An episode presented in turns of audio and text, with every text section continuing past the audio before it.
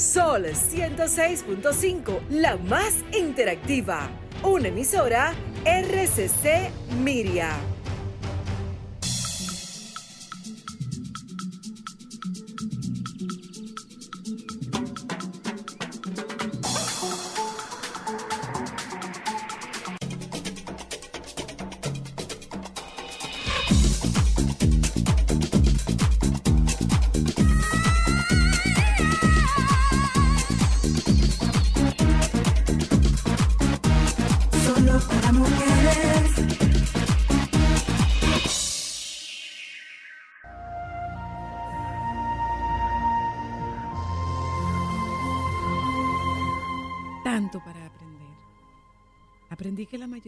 Cosas por las que me preocupo nunca suceden.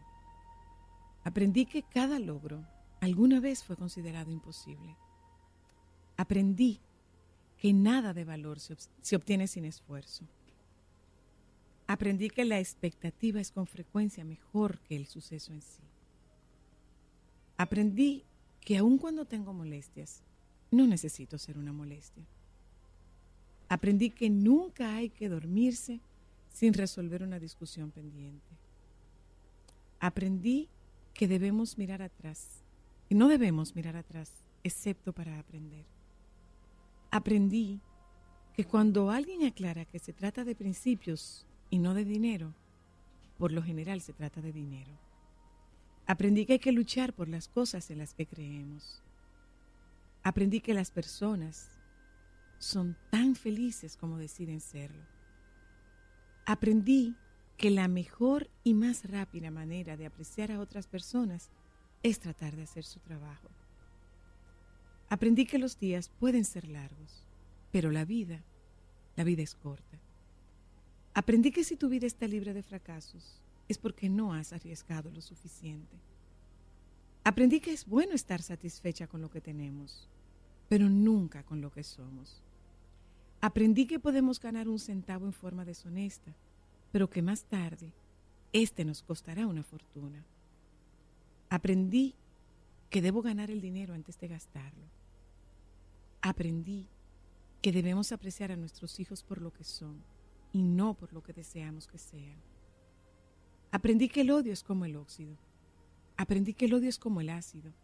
Destruye el recipiente que lo contiene. Aprendí que planear una venganza solo permite que las personas que nos hirieron lo hagan por más tiempo. Aprendí que las personas tienen tanta prisa por lograr una buena vida que con frecuencia la vida pasa a su lado y no la ven. Aprendí a no dejar de mirar hacia el futuro, que todavía hay muchos buenos libros para leer, puestas de sol que ver, amigos que visitar, gente a quien amar y viejos perros con quienes pasear. Aprendí que todavía tengo mucho que aprender.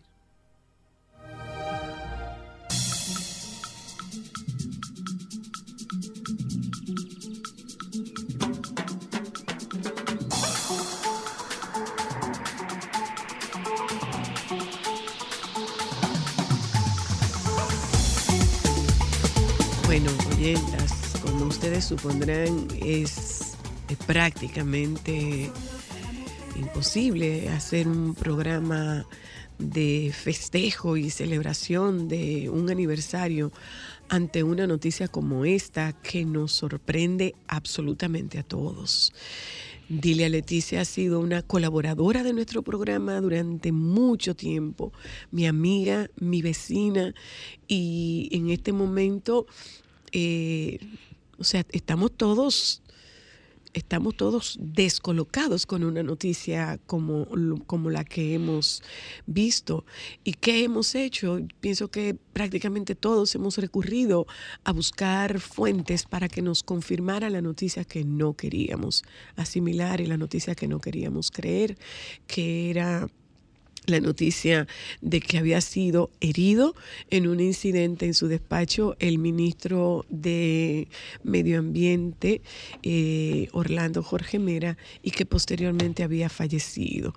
Bueno, nos ponemos en contacto con nuestro colega Wilson Pérez, reportero del Sol de la Mañana, para que nos dé la información de los datos que tiene. Eh, Wilson no está en el lugar, pero como periodista sí tiene los datos. Buenas tardes y bienvenido, Wilson. La verdad que muy lamentable para, para mí, para nuestro equipo, que establezcamos un primer contacto para un tema como este. Buenas tardes. Buenas tardes al país y buenas tardes a todo el elenco de ese prestigioso programa. Tal como tú acabas de apuntalar, hace unos momentos, aproximadamente una hora, eh, se produjo una lamentable situación en el Ministerio de Medio Ambiente, toda vez de que eh, el ministro de Medio Ambiente, el licenciado Orlando Jorge Mera, eh, recibió un disparo. Hay dos versiones yo tengo allá una, tengo dos empleados allá en el mismo Ministerio de Medio Ambiente con los que he estado en contacto permanente y me han estado poniendo a cada momento al, al, corriente lo que ha acontecido. Hay una primera versión de que habría sido por un empleado de confianza del ministro que entró a su despacho y sin mediar palabras le dio un tiro.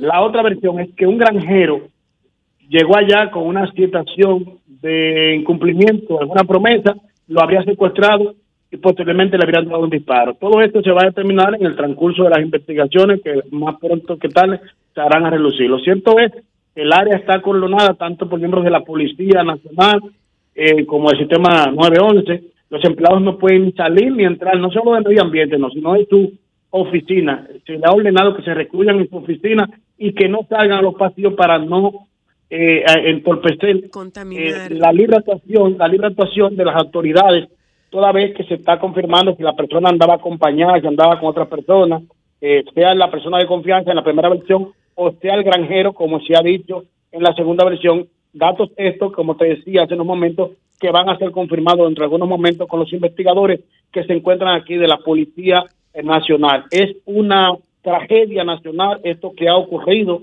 Nada justifica la muerte de un ser humano y mucho menos en estas circunstancias.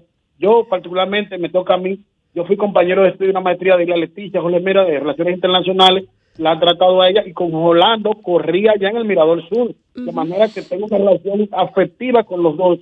Imagínate cómo me toca a mí esto y esta situación para todos ha sido una sorpresa. Esto no nos recuerda el caso de Juan de los Santos, al, caso, al caso del ingeniero de la oficina supervisora. Eh, situaciones, aunque diferentes, pero con cierto dedo de parecido en el caso que fuera un granjero, porque va una persona sin justificación, con un incumplimiento, pero nada justifica, repito, nada repito, que la sin razón, la racionalidad, la emotividad lleve a una persona a quitarle la vida a otro. Y sobre todo un ser como Orlando Jolemera, que todo el que lo conoce en este país sabe que Changa la caracterizaba era la sencillez y el trato humano afable con todo el mundo.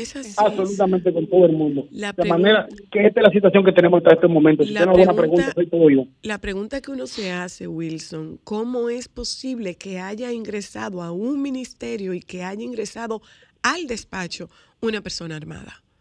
Muy buena pregunta. Qué bueno que me haces esa pregunta, porque eso me permite decirte que aquí hay muchas personas que están entrando a muchos ministerios armados porque antes había unos detectores de, seguridad, de, metales en algunas instituciones y eso con el paso del tiempo se fue quitando. A raíz de que hubo el asesinato, por ejemplo, del caso de Juan, de los Santos y el caso de la supervisora, algunas instituciones públicas inclusive pusieron esa, esa, ese mecanismo.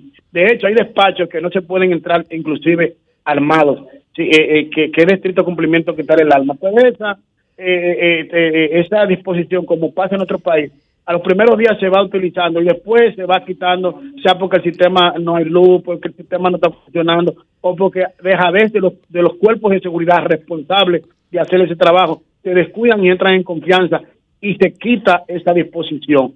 Lo que habría que ver ahora, el, el Departamento de Seguridad y Medio Ambiente, ¿qué falló? Que una persona puede entrar armada. Obviamente, si es una persona de confianza, como se dice en la primera en la versión, obviamente de confianza se entiende que yo no te voy a pedir nada arma a ti. Yo como seguridad, tú eres, eh, eres confianza del ministro, no te voy a desarmar. Pero si fue un granjero, entonces, ¿qué pasó ahí? Habría que ver el caso en su justa dimensión. Lo cierto es que aquí están entrando armados a las instituciones públicas todo el mundo. Eso, eso, fue, eso es letra muerta. Eso en principio se estuvo aplicando, pero si tú te das cuenta, en la mayoría de los ministerios, eso ya no se está aplicando, en la mayoría de los ministerios no se está aplicando, te lo puedo eh, manifestar yo. La información que yo tengo, Wilson, es que él autorizó la entrada de esa persona. Por lo tanto, creo más la versión de que se trataba de una persona de su confianza. Él autorizó la entrada de esa persona a su despacho. Esa es la información que tengo.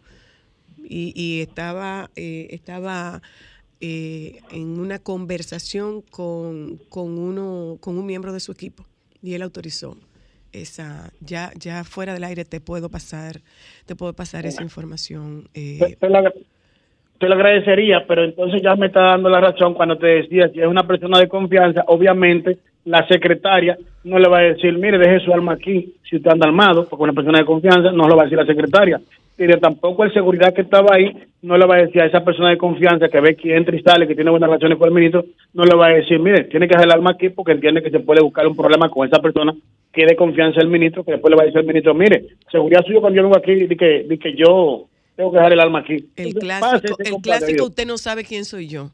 Exactamente. El clásico usted no sabe quién soy yo. Y como tú bien apuntas, mira, a mí me vincula a Dile, a Dile Leticia una relación de amistad de muchos, muchos, muchos, muchos años una amistad muy cercana, muy, muy, muy cercana. Dile yo somos inclusive vecinas.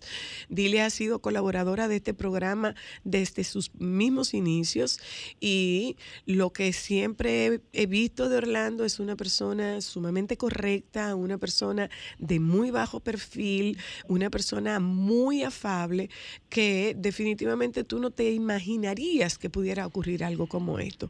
Yo aprovecho este momento de conversación contigo para que por favor hacer un llamado a la gente que comienza a hacer rodar rumores que terminan matando también moralmente a una persona. Entonces, que tengamos un poco de cuidado con relación a eso y que evitemos cualquier tipo de especulación, que demos chance a que se hagan las investigaciones pertinentes, porque eh, definitivamente hay, hay, hay que buscar la razón de esto, hay que buscar de quién se trata. Tú me confirmarás, como tienes gente ahí, Wilson, me confirmarás si en efecto hay otras personas heridas.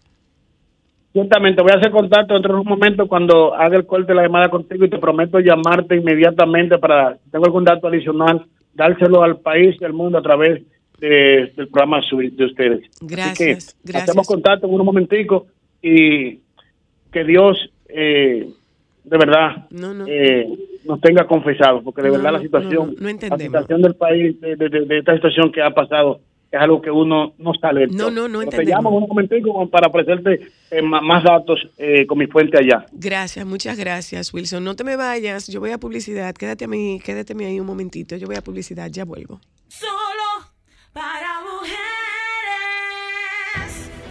Sol 106.5, la más interactiva. Una emisora RCC Miria.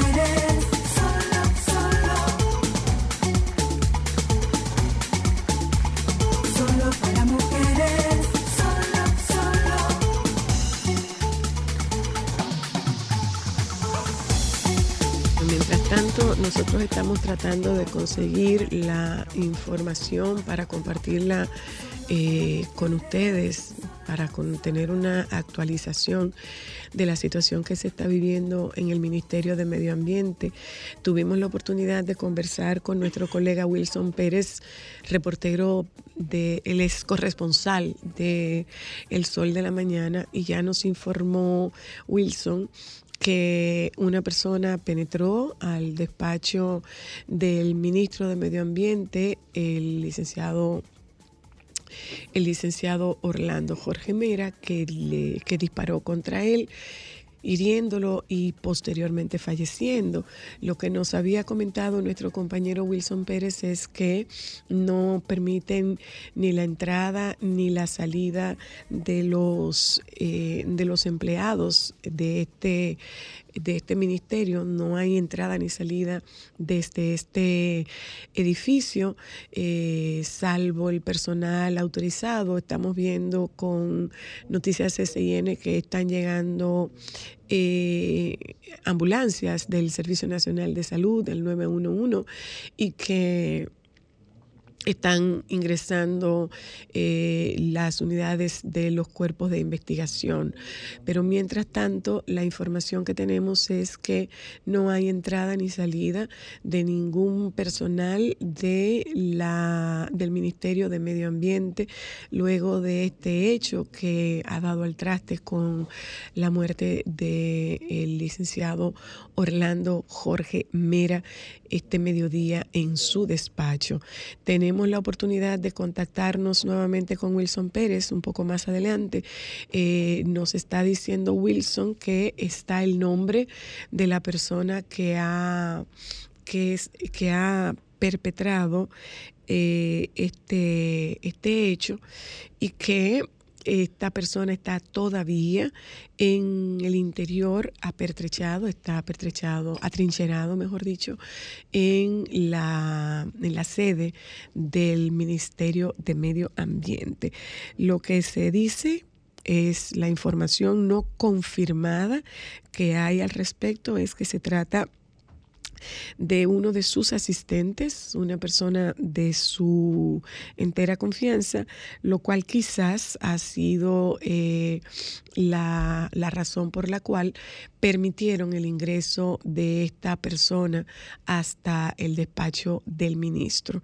Tenemos, eh, estamos tratando de establecer contacto con alguno de los miembros de nuestro equipo, del equipo de, de prensa de Telefuturo Canal 23 o de RCC Media, para que nos den la información que que necesitamos para compartir con ustedes. Si usted está estableciendo contacto con nosotros en este momento, lo que puedo decirles es que hace una hora, una hora y media, se produjo un tiroteo en el en el, la sede del ministro de medio, del Ministerio de Medio Ambiente. Eh, terminando con la vida de su titular, el ministro eh, Orlando Jorge Mera. Eh, se trata de una persona muy de su entorno, de su cercanía, lo cual facilitó que esta persona pudiese ingresar hasta el despacho del ministro armado y ahí hizo, eh, hizo disparos en contra del ministro y terminaron con la vida suya.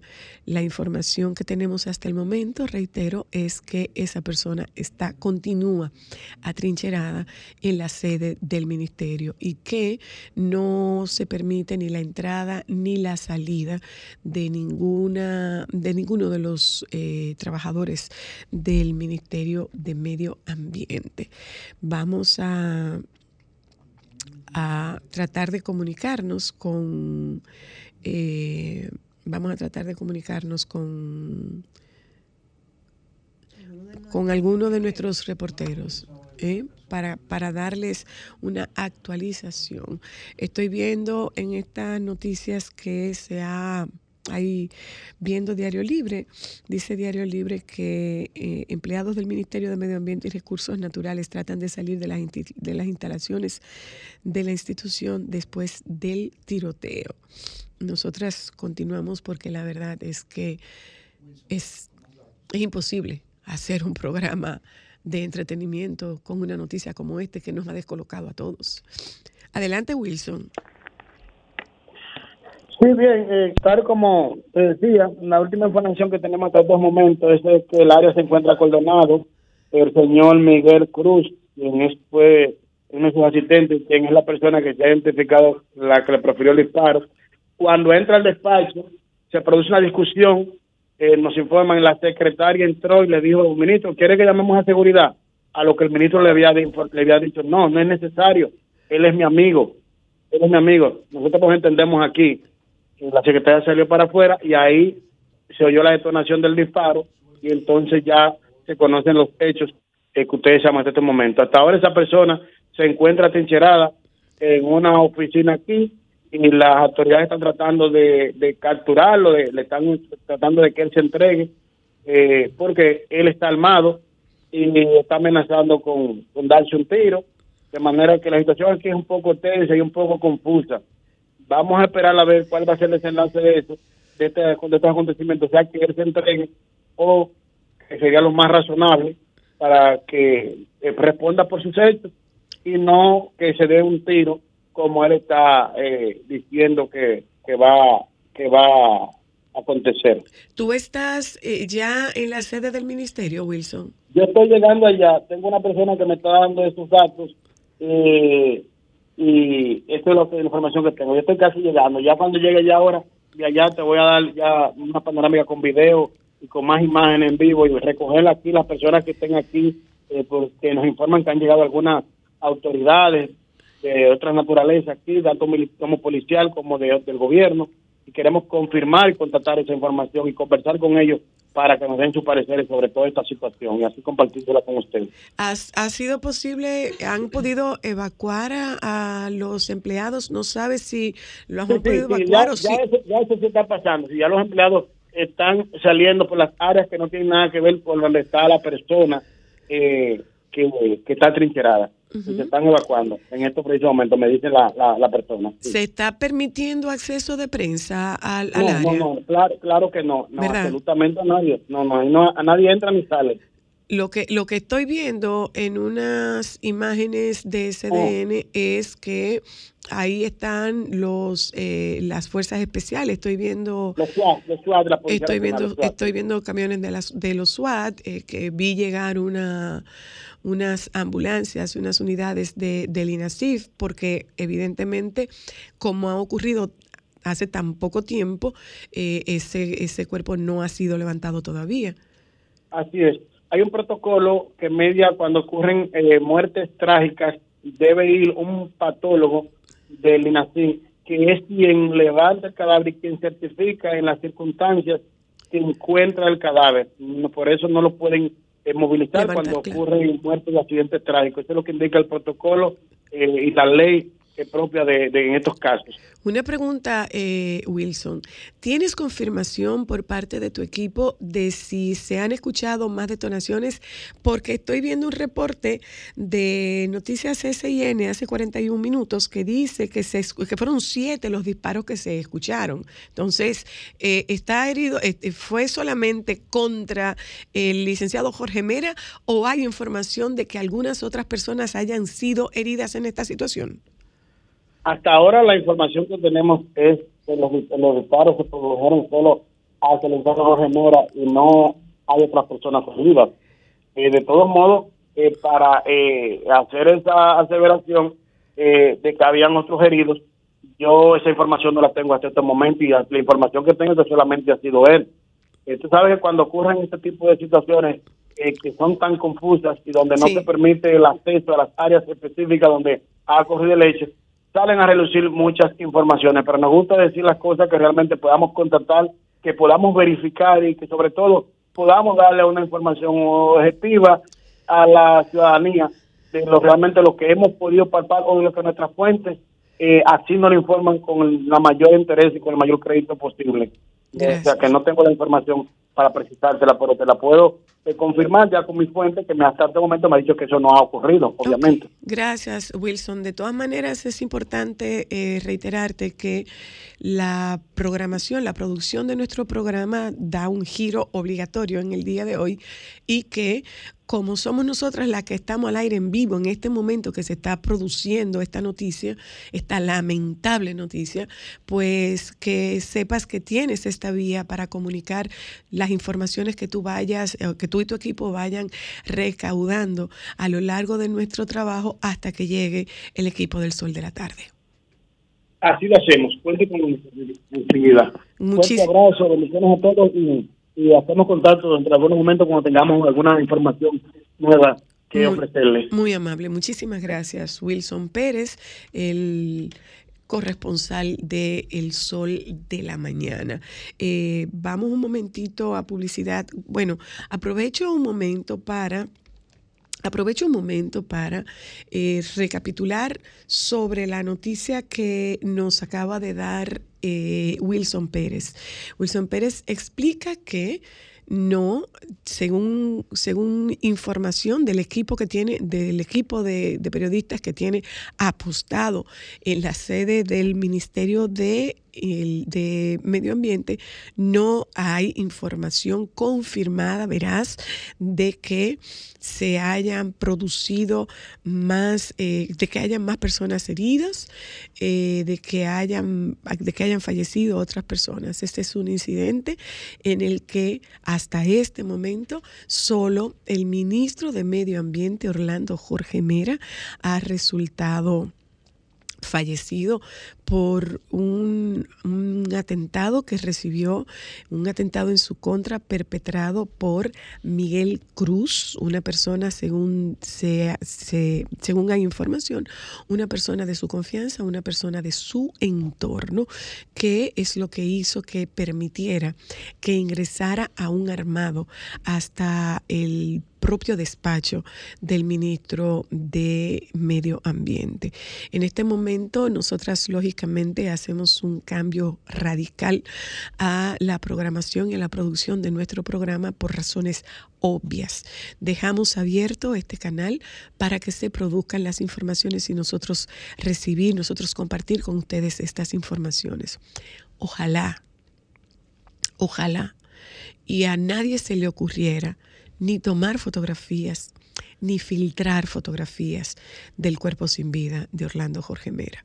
Y no es algo que solicitamos porque se trate de un ministro, no es algo que solicitamos porque se trate de una persona eh, muy querida, tampoco porque se trate de una persona familiar, de alguien que tiene un, alto nivel de consideración eh, de manera personal y de manera profesional, como Dilia Leticia, Jorge Mera. No, ojalá ojalá que tuviéramos un poco de compasión y que si existen esas fotografías, que no sean filtradas, por respeto a la memoria de Orlando y por respeto a los familiares que sobreviven. Vámonos un momento a publicidad, ya volvemos. Solo para Sol 106.5, la más interactiva.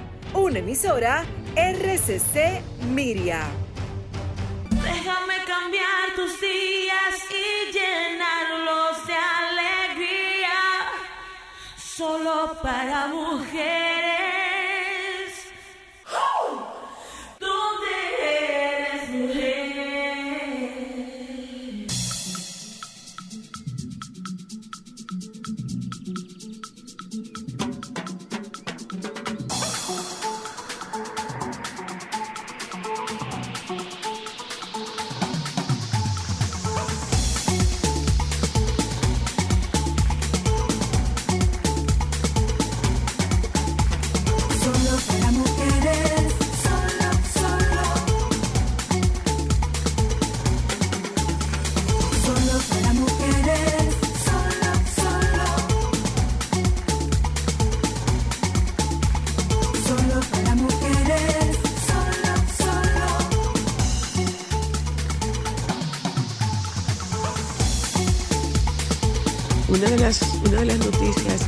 Se había, que había corrido era que la alcaldesa del Distrito Nacional estaba en el despacho reunida con el ministro Orlando Jorge Mera. Esta nota de Roberto Cavada dice, Confirmo, alcaldesa Carolina Mejía se encuentra bien, está con sus familiares y colaboradores de la alcaldía del Distrito Nacional. Cierto que al momento del suceso en, el Ministerio de Medio Ambiente se dirigía a una reunión con Jorge Mera, pero no llegó al despacho y fue evacuada por su equipo de seguridad. Este lunes, en esta nota de acento, este lunes falleció el ministro de Medio Ambiente Orlando Jorge Mera, luego de que recibiera cuatro impactos de bala en su despacho en un hecho no esclarecido hasta el momento. Jorge Mera fue designado como ministro de Medio Ambiente y Recursos Naturales, designado por el presidente Luis Abinader en agosto del 2020. Desde que asumió la tutela del ministerio, se comprometió con trabajar de forma correcta la gestión medioambiental, la disminución de la contaminación, conservación de los ecosistemas, entre otros factores en beneficio del medio ambiente. Fue hijo del expresidente de la República, Salvador Jorge Blanco, quien gobernó desde 1982 hasta 1986. Jorge Mera fue presidente del Instituto Dominicano de las Telecomunicaciones un periodo de 2000 a 2004, miembro fundador del Partido Revolucionario Moderno y también se desempeñó como delegado político de ese partido ante la Junta Central Electoral. Productor y conductor del programa de televisión Líderes, que se transmite todos los domingos a las 9 de la mañana por Color Visión. También coautor de la obra Introducción al Derecho junto a su padre y autor de las obras Derecho de la Propiedad Intelectual y Regulación de las Telecomunicaciones y Propiedad Intelectual. Tenemos todavía más información sobre el ministro de Medio Ambiente, eh, Orlando Jorge Mera, y era especializado, aquí tengo más información, Orlando Jorge Mera nació en Santiago de los Caballeros, República Dominicana, Bachiller distinguido del Colegio San Ignacio de Loyola. Licenciado en Derecho, graduado con summa cum laude de la Pontificia Universidad Católica Madre y Maestra en 1991. Déjame cambiar tus días y llenarlos de solo para mujeres. ¿Dónde eres mujer? Soy de esta tierra caribe, alma que vive en un tambor, cuerpo de mar y arena que recibe bailando alegre el señor sol. Pedacito de isla azul y verde,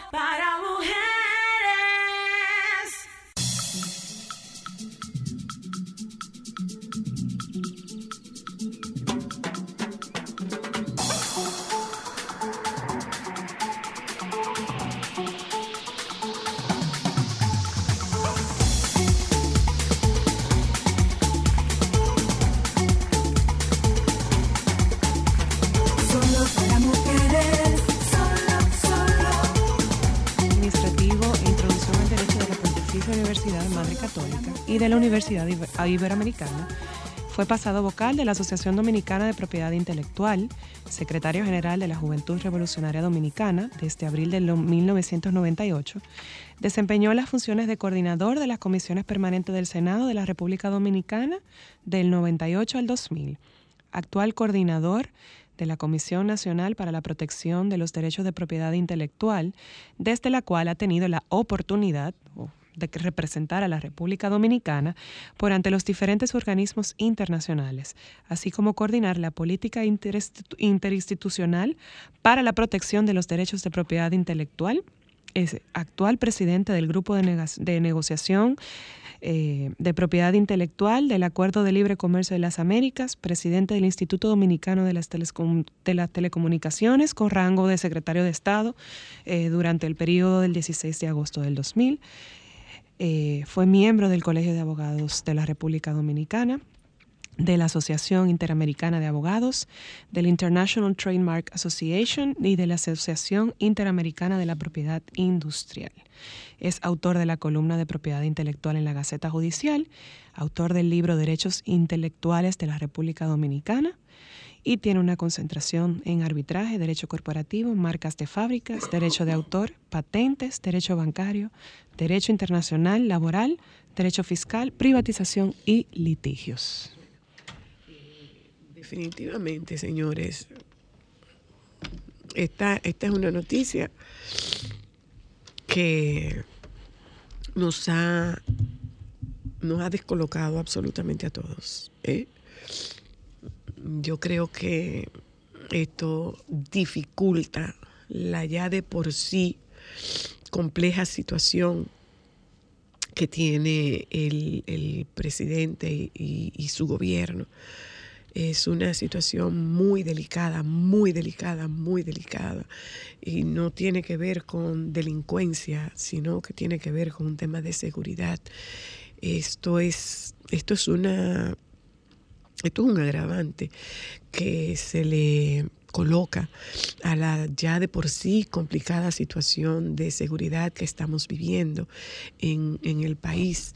El presidente había hecho unas declaraciones en un tono muy enérgico y definitivamente eh, ha ocurrido que eh, bueno, yo creo que es un tema en el que tenemos que, involucrarnos absolutamente todos, sin que no, sin que le saquemos capital político a una situación como esta. Es una tragedia.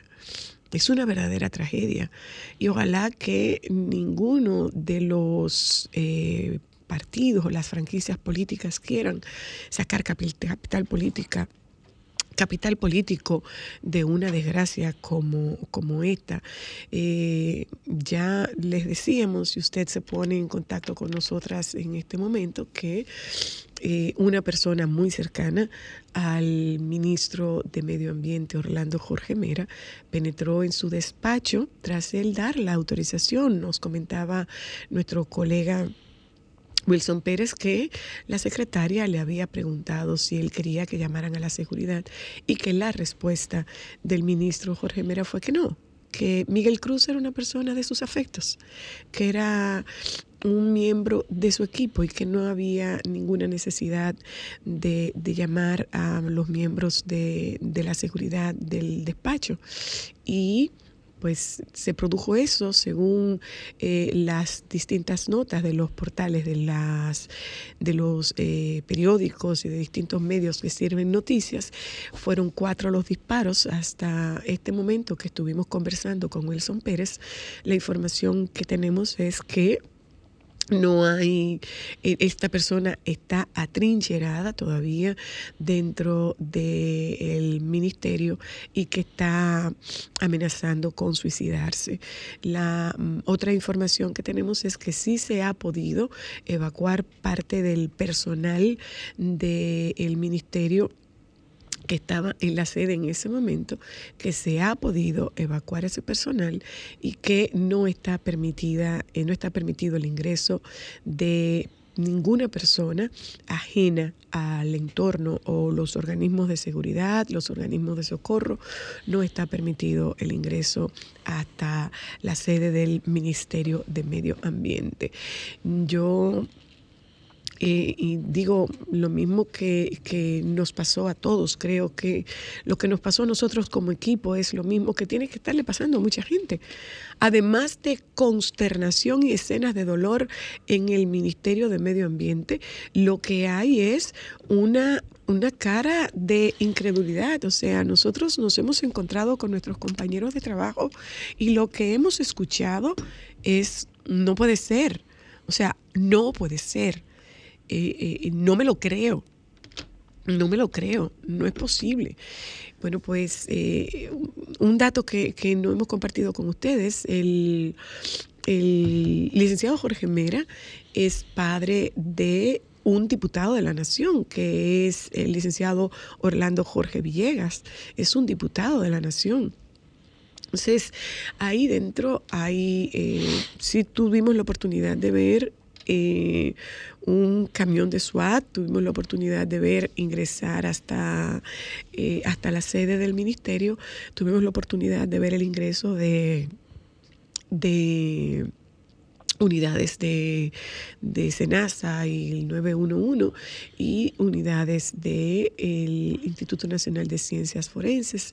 Ya tendremos la oportunidad de conversar más adelante con nuestro compañero Winston Pérez para que nos dé alguna actualidad de la situación que se está viviendo, del ambiente que se está viviendo eh, en el, en el en, la sede del Ministerio de Medio Ambiente.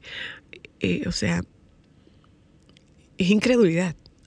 Lo que podemos decir es que es incredulidad. Yo les decía que nuestro programa hace un giro absoluto en su contenido en la tarde de hoy y que más adelante tendremos la oportunidad de hacer conexión, contacto con Wilson Pérez para que nos dé alguna otra información. Nuevamente, esta es una situación, o sea, estamos hablando de que no es solamente padre de un diputado de la nación, es también el hermano de una viceministra y persona muy, muy, muy cercana del presidente. Hay, el presidente se supone que debe partir eh, mañana. Se supone que el presidente debe partir al, a la cumbre latinoamericana que se celebra eh, en Los Ángeles, pero eh, habría que ver si esta agenda se puede, si esta agenda se mantendría ante un hecho de esta naturaleza, porque de nuevo, eh, no se trata solamente de, Orlando Jorge Mera, se trata de el, asesinato de un, de un ministro de, de, su, de su gobierno. Yo me imagino que esto debe significar un cambio en la agenda del presidente. Lo que podemos decir, puedo leer aquí notas del de, el pasado ministro de Economía, Juan Ariel Jiménez, que en su cuenta de Twitter plantea cuánto dolor por la tragedia de Orlando Jorge Mera, una alta pérdida de un buen profesional, un político decente, funcionario capaz y sobre todo gran ser humano. Que Dios Todopoderoso de consuelo a su familia y amigos en momentos de tanto dolor. Eh, Estoy viendo una actualización de Roberto Cavada que dice que el equipo SWAT sacó al victimario de Orlando Jorge Mera del edificio de medio ambiente. Y leo esta nota que viene en la página de noticias de el periodista Roberto Cavada. Estoy a la espera de que cargue esta, esta noticia. Eh, el equipo SWAT, dándoles una actualización, el equipo SWAT sacó al victimario del ministro Orlando Jorge Mera, quien estaba atrincherado en el Ministerio de Medio Ambiente. De acuerdo a los datos, mantuvo a una persona como rehén. La rehén fue identificada como Carolina y la misma ya se encuentra a salvo. El perpetrador es Miguel Cruz, alias El Curita, que ya ha sido eh, ya ha sido eh, sacado de su, ah, de su trinchera, se atrincheró en el se atrincheró en el, en el, en el ministerio, pero que ya el equipo de, de los SWAT ha podido eh, sacarlo y sacarlo con vida. Dice esta nota que supuestamente se entregó, eh, los SWAT se retiran del Ministerio de Medio Ambiente, aparentemente han controlado la situación a lo interno. Eh, esa es la información más reciente. eh, esta es la información más reciente que tenemos hasta el momento. Argénida Romero, periodista de Diario Libre, dice, lo único confirmado hasta ahora es la muerte del ministro de Medio Ambiente, Orlando Jorge Mera. Hasta ahora se ha dicho, sin confirmar ni verificar, que hay varios heridos y que quien disparó se encuentra dentro de la sede del ministerio, lo cual contrasta con lo dicho por... eh, el periodista Roberto Cavada en su página de noticias, en su portal de noticias, que dice que ha sido retirado por el equipo de los SWAT el perpetrador de esta tragedia. Bartolomé Pujals, miembro de este gobierno, dice Orlando Jorge Mera, siempre fue una persona de fino trato, decente. Su participación de política siempre giró en torno a las ideas. Su muerte es una tragedia. Los dominicanos tenemos que reencontrarnos para lograr un pacto por la paz y la convivencia pacífica. ¿eh? El portal N Digital, un amigo de Orlando Jorge Mera, presumiblemente fue quien lo mató mientras estaba en su despacho. Uchi Lora hace alusión a esta tragedia y dice que, bueno, y esto ya lo habíamos visto, eh, pero hay fotografías de, de Orlando con Miguel Cruz cercano, muy cercano, muy, muy, muy cercano.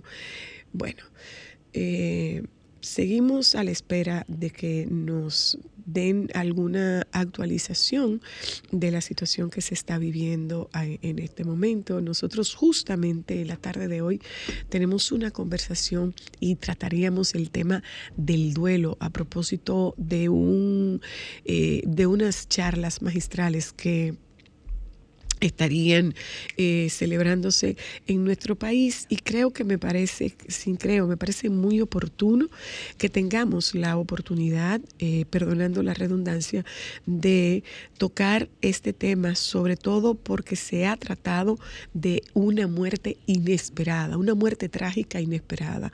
¿Cómo se procesan las muertes trágicas? ¿Cómo se procesan las muertes inesperadas? De esto conversamos con el doctor Jorge Montoya Carrasquilla, el dolor por la pérdida. De eso hablamos un poco más adelante. Ya volvemos.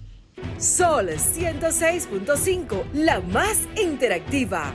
Una emisora RCC Miria. Déjame cambiar tus días y llenarlos de alegría. Solo para mujeres.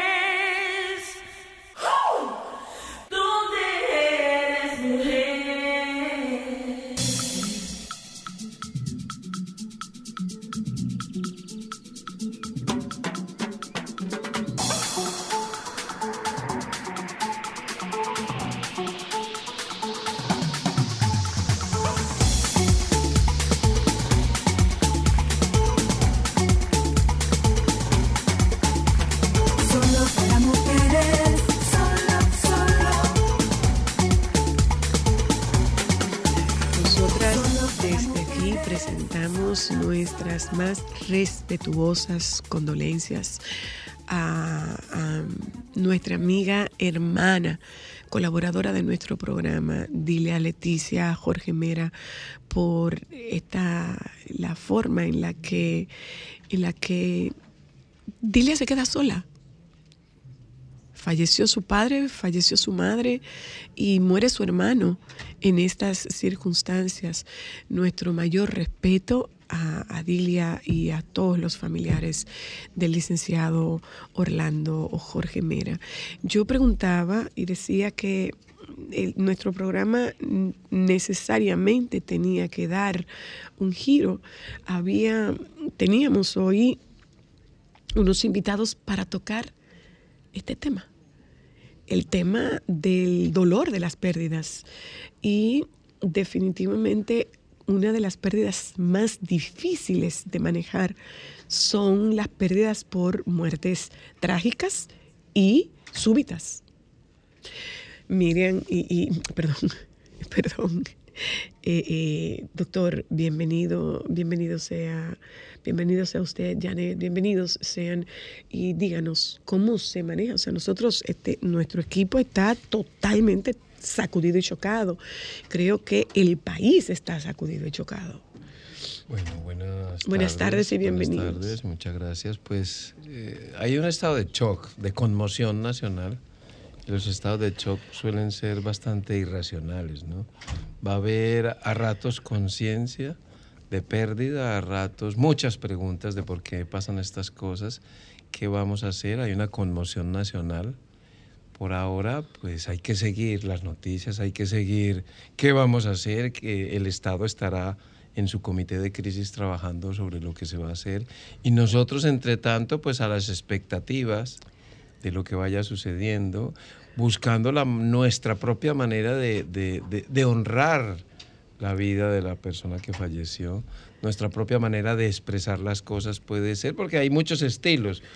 Puede ser llorando, puede ser cantando, escribiendo, pintando, bailando, pero buscar mi manera de expresar lo que voy sintiendo. Muy, muy importante sí sería que la gente se moviera, ¿no? Porque nosotros tenemos un dicho que dice que en el duelo hay que pensar poco, sentir mucho y moverse siempre. Y también, pues, podríamos mm, participar, ¿no? En lo que se viene. Y lo que se viene, pues, son los rituales, eh, honrar la vida de una persona tan importante, de su familia, de todas las tragedias que ha vivido esta familia y que está sufriendo el país. Eh, en este sentido, nosotros hablamos de un duelo social, duelo social. que desafortunadamente en nuestros países eh, hay una gran deuda con las tragedias, porque las tragedias llegan, se hace tal vez un acto protocolario y se acabó el Y ahí asunto. quedó. No Y hay intervención, luego. no hay intervención. Exactamente. Entonces, ojalá que podamos diseñar un- una atención prolongada y una manera de, de honrar la vida no solo de esta persona, sino de todos los que han fallecido trágicamente, ¿no? Claro. Que sea como una, un aprendizaje donde sea una oportunidad precisamente de lo que nosotros hemos venido a hacer, que es crear cultura de duelo, que la gente sepa cómo manejar estas cosas. Bueno, eh, una pregunta tanto a usted, doctor, como, como a usted, eh, eh, Janet. Esto, esto es súbito, esto es repentino. Y yo fui testigo porque escuché, yo fui testigo porque estaba ahí, yo fui testigo porque permití pasar, eh, yo debí haber eh, impedido que esa persona pasara, aunque él me hubiera dicho que, que sí, que le permitiera el acceso.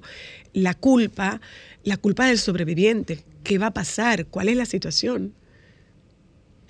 Sí, sabemos que hay una culpa racional y una culpa irracional, ¿no? Y que estos momentos eh, van a venir, estas oleadas, eh, que nos van a hacer reflexionar si hubiéramos, el dicho si hubiera, ¿no?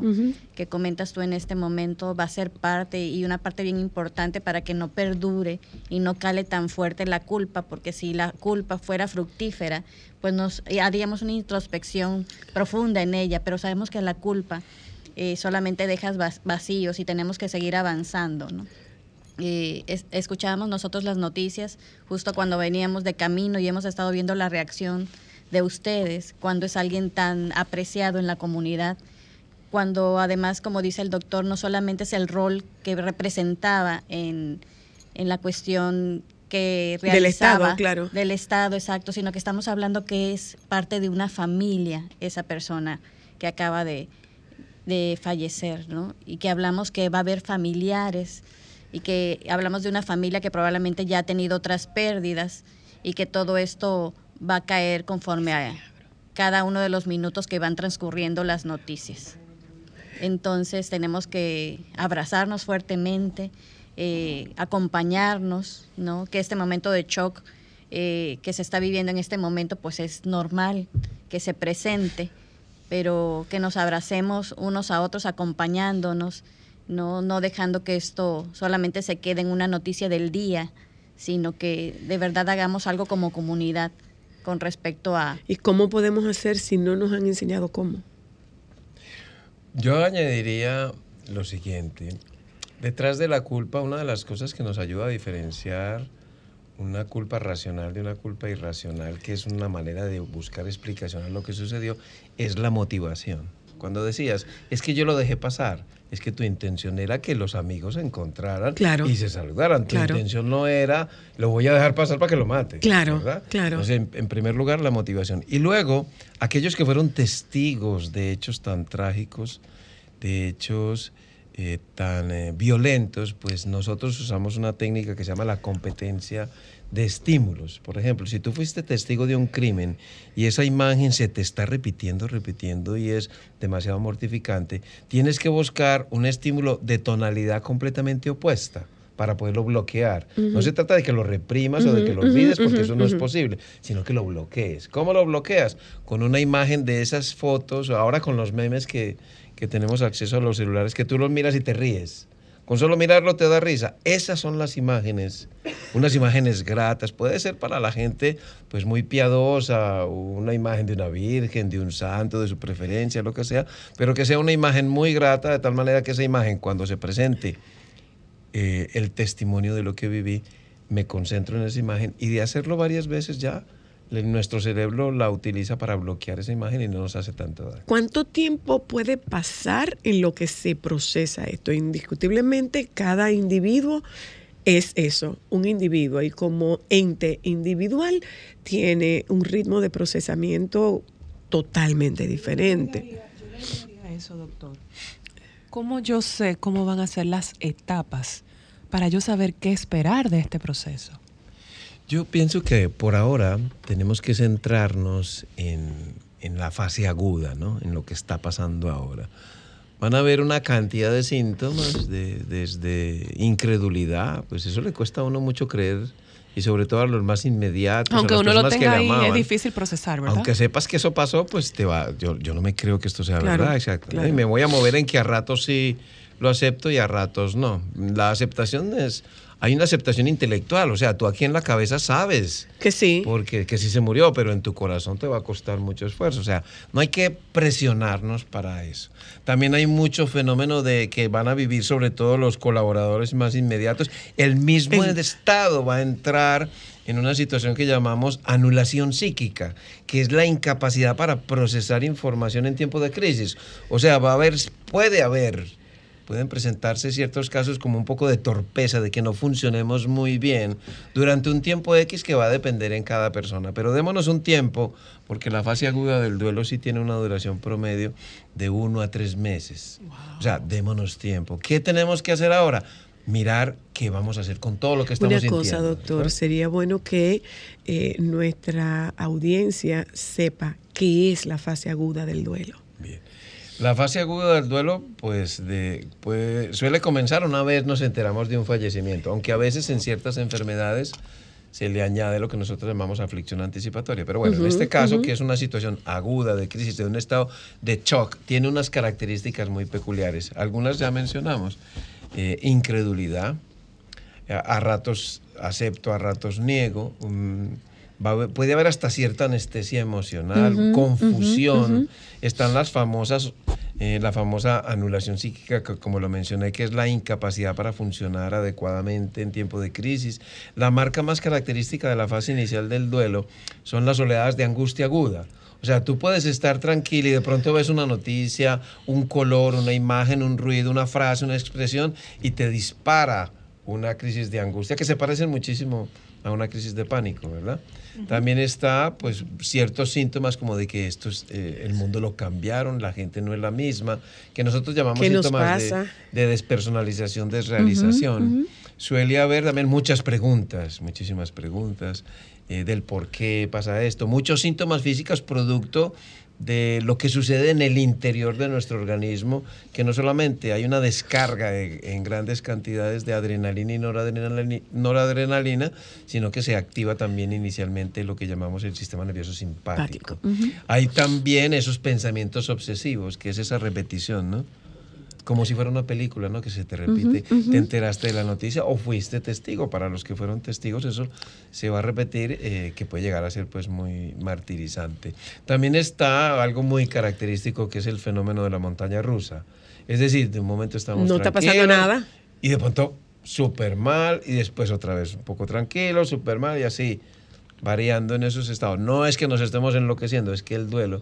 Esa es tiene una parte Es una normal. defensa, es una, respuesta defensa. normal. Eh, Es una, es una defensa de mi claro organismo, de mi cerebro, a una información que yo definitivamente me resisto a Y yo, procesar. y yo le hago una pregunta, doctor, porque yo no sé si es algo cultural generalizado en, en- en Latinoamérica.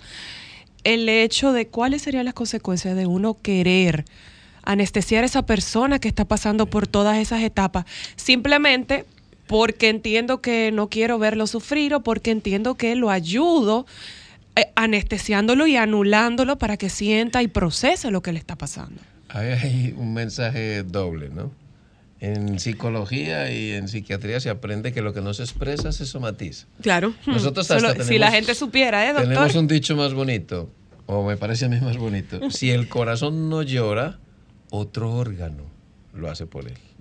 O sea, nosotros tenemos que, cada uno de nosotros, cada uno de lo que nos ven, de lo que nos escuchan, debe encontrar su manera constructiva, lo más constructiva posible, de expresar el dolor y de expresar las angustias. Porque también, si va a haber típico, no, yo no lloro para que mis hijos no se angustien. Y una de las cosas que tenemos que tener presente es que lo que comunicamos, ustedes que trabajan en medios de comunicación, recordemos que la comunicación la hacemos a tres niveles, verbal, no verbal y paraverbal.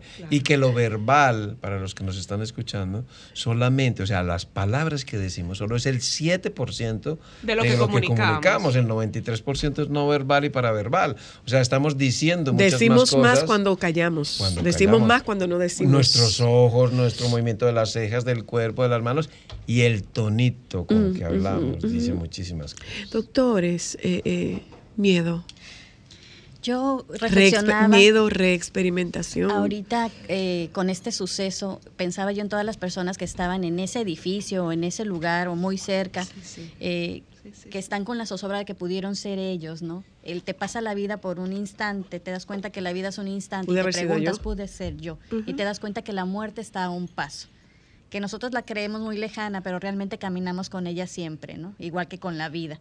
Y también ellos van a vivir este impacto con todos estos síntomas de los que hablaba el doctor. De hecho, ya lo veíamos en algunos grupos de WhatsApp que seguramente están mensajeándose, diciendo, no lo puedo creer, esto está sucediendo, este, oremos por esa familia, ¿no? Y todo este impacto eh, no solamente es de uno, sino de muchos. Nosotros que estamos hoy de invitados en República Dominicana, también nos impactamos, ¿no? Y hablábamos de lo que vivimos nosotros como el doctor en Colombia y yo en México. Claro, ¿no? claro. Eh, con cuestiones de estas, de, hechos, de hechos violentos. Lo que, Nosotros lo que se, lo que se vivió con Galán. Con Galán, sí. Sí, ve- venimos de lugares donde estas cuestiones de, de la inseguridad este, no debieran de ser el pan de cada día, pero lo ¿no? son. Eh, en carne propia también hemos vivido estas cuestiones y sabemos el impacto profundo que ocasionan. Por eso este, esta cuestión de contribuir acerca de que podemos hacer algo, que la ayuda existe, que este lenguaje sano, que lo aprendamos a hablar todos los seres humanos es importante porque queremos la sanidad. ¿No? queremos que el cuerpo se resienta y salga de otra manera más desfavorable. Queremos que la gente aprenda a hablar como hablamos del- de, los cumpleaños, como hablamos de otras cosas festivas que nos regocijan. También hablar de esto es importante. Haría falta, eh, doctor, yo lamento que hayamos tenido que, que cambiar nuestra agenda eh, en la tarde de hoy, pero Esto es por razones más que evidentes ha sido eh, necesario hacer un cambio en la agenda. Pero sí sería bueno escuchar una recomendación de ustedes de cómo intervenir este, este grupo de personas que está, está siendo víctima de un trauma. O sea, eso implica un trauma. Por supuesto.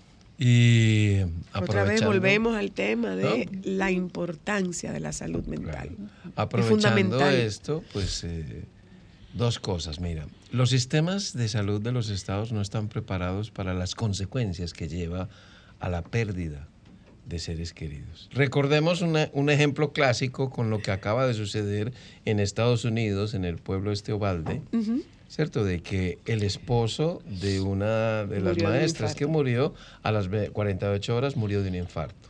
Nosotros conocemos muy bien las graves consecuencias que tiene el duelo en la salud física. Ahora hablemos de la salud mental. Nosotros como adultos, pues bueno, mm, los- lo- la mayor afección va a ser desde el punto de vista físico. En cambio, quienes se pueden ver más afectados van a ser nuestros niños, porque los niños están rodeados de unos adultos que están muy afligidos y si no les ayudamos a procesar, ahí sí se puede afectar notablemente la salud mental.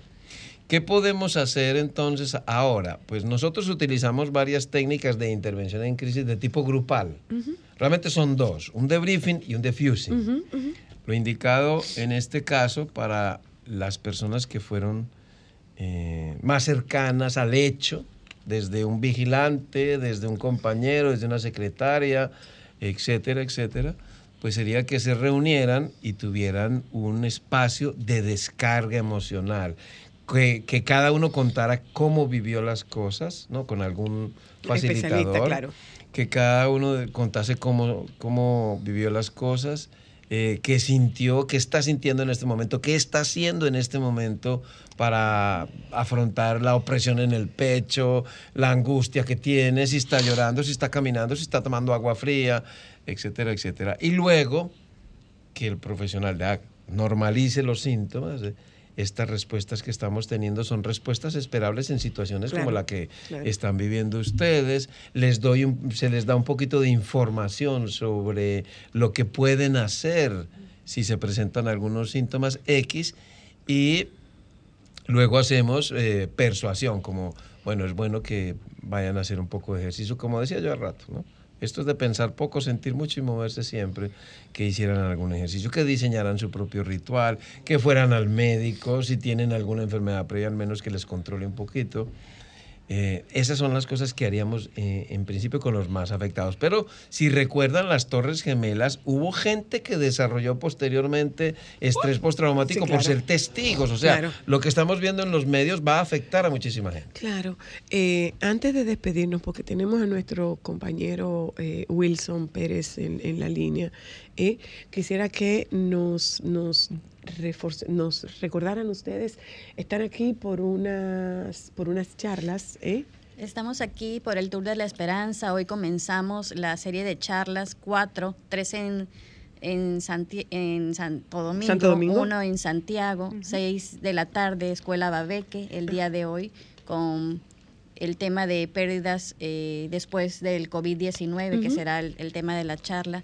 Y queremos invitar a, a todos los que quieran aprender este lenguaje del duelo, de lo que estamos hablando, porque es importante eh, fomentar y contribuir a esto. Y este es el hacer que nos tiene el día de hoy con ustedes. Bueno, lunes, martes y miércoles a las de 6 a 8 en el Teatro Laura Beltrán, en Babeque Secundaria, que está aquí en la Roberto Pastoriza y en Santiago, cómo ayudarnos y ayudar a otros ante la pérdida de un ser querido penosamente oportuno.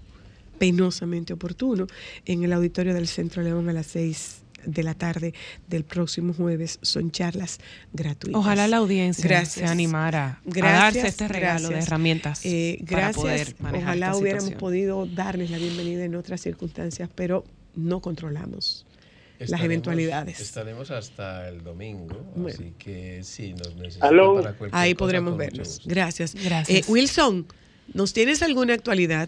Bueno, yo le tengo una primicia. Adelante, Después de lo que vamos a decir ahora, todos los medios que están en medio ambiente van a ir para donde le vamos a decir que está el asunto ahora. A ver. Bien, nos encontramos en estos próximos momentos en la iglesia sumo sacerdote del sector de la organización real, donde le acabo de enviar videos y fotos, donde se encuentra en estos momentos un gran dispositivo de seguridad que acordonaron las calles entre la Rómulo Betancourt y la Enriquillo, donde está ubicada esta iglesia. Aquí se encuentra el jefe de la policía, el mayor general Eduardo Alberto Ten. Se encuentra el director de investigaciones criminales de la policía. Y hay un alto dispositivo aquí militar y policial en esta zona. Aquí se encuentra la persona que habría asesinado al ministro de Medio Ambiente, Orlando Jorge Vera. Ustedes se preguntarán, ¿y qué hacen en esa iglesia? ¿Cómo llegó? ser- parece ser, no, llegó con los SWAT que lo acaban de traer aquí y con la, y con la, y con la, cuando el jefe de la policía salió hace unos instantes que se produjeron dos disparos hace una hora, en ese preciso momento se produjo la entrega y ellos se encuentran aquí. ¿En O sea, a ver, se a ver si aquí? entiendo, a ver si entiendo, Wilson. Él puso como condición que lo llevaran a esa iglesia. Repetimos, en estos momentos aquí en la iglesia sumo Jesús, sacerdote la urbanización sumo y real, eterno sacerdote. sumo y eterno sacerdote. Se encuentra, le acabo de mandar videos y fotos en estos mo- precisos hemos puesto. El jefe de la policía, el mayor general Eduardo Alberto Ten. Se encuentra el director de investigaciones criminales, cosa que hemos podido contactar. Y hay un amplio dispositivo de seguridad a tal punto que cerraron las dos avenidas, tanto la Enriquillo como la Rómulo Betancourt, para dar acceso aquí a este a esta iglesia en la calle que le queda perímetro al supermercado Bravo. Los que conocen esta zona saben de lo que le estoy hablando. Sí, sí. Aquí se nos- se- hemos averi- hemos confirmado que es que se encuentra la persona que habría asesinado a Orlando Jorge Mera conjuntamente con la comisión. ¿En qué calidad están aquí? Eso es lo que no sabemos. Si él habría pedido que para entregarse lo trajeran aquí o si hay alguna especie de negociación y no sé en qué sentido podría ser. Tenemos policía penitenciario y eso nos hace pensar que podría estar aquí también la Procuradora General de la exacto, República también, porque hay policías penitenciarios en esta iglesia y eso es de extrañar porque aquí lo que deben haber es policías o en su defecto militares. Claro. La otra la otra situación pudiera haber sido de que se esté aquí en una especie de, me- de mediación. ¿Para qué? Para que se entregue. No, porque las autoridades entonces estuvieran allá. Él está aquí. La persona que había asesinado, hablando Lemera, está aquí, en la iglesia. Claro. Y está aquí, vuelvo y le repito, con el jefe de la policía y con estas altas de- eh, autoridades policiales que se encuentran aquí presentes, donde hay un gran dispositivo policíaco militar que acordonaron las calles.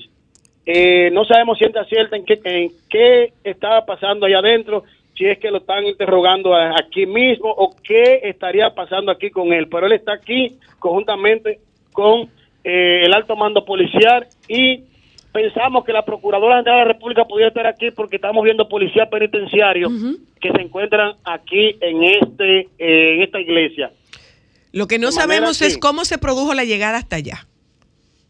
No, llegó con los SWAT. Con los SWAT. él ya- Exacto, llegó con claro, los SWAT. Por supuesto, si fueron los SWAT que lo sacaron, por supuesto que sí. Sí, sí, se produjeron dos disparos hace una hora y en esa calidad se produjo la entrega. Si no se hubiese producido la entrega, las autoridades que están aquí no es aquí que tuvieran que estar aquí. Es no- allá o en medio ambiente o en su defecto, en su despacho dirigiendo las operaciones. Están aquí en esta iglesia. De manera que aquí es que se está colando el café. Claro, no se reportaron personas heridas con esos disparos, Wilson. No, ya la situación ya en medio ambiente Está es la siguiente. Miren, a la una de la tarde se produjeron siete disparos. de los cuales supuestamente cuatro impactaron al ministro de Medio Ambiente. Hay otras personas heridas. Eso ya no lo confirmó una persona allá. Y a la una de la tarde, se- hace unos momentos, se produjeron los últimos dos disparos eh, que antecedieron a la entrega de este de este señor. Ahora están aquí en la iglesia, somos sacerdotes. Lo que aquí no sabemos qué calidad y qué está pasando allá adentro.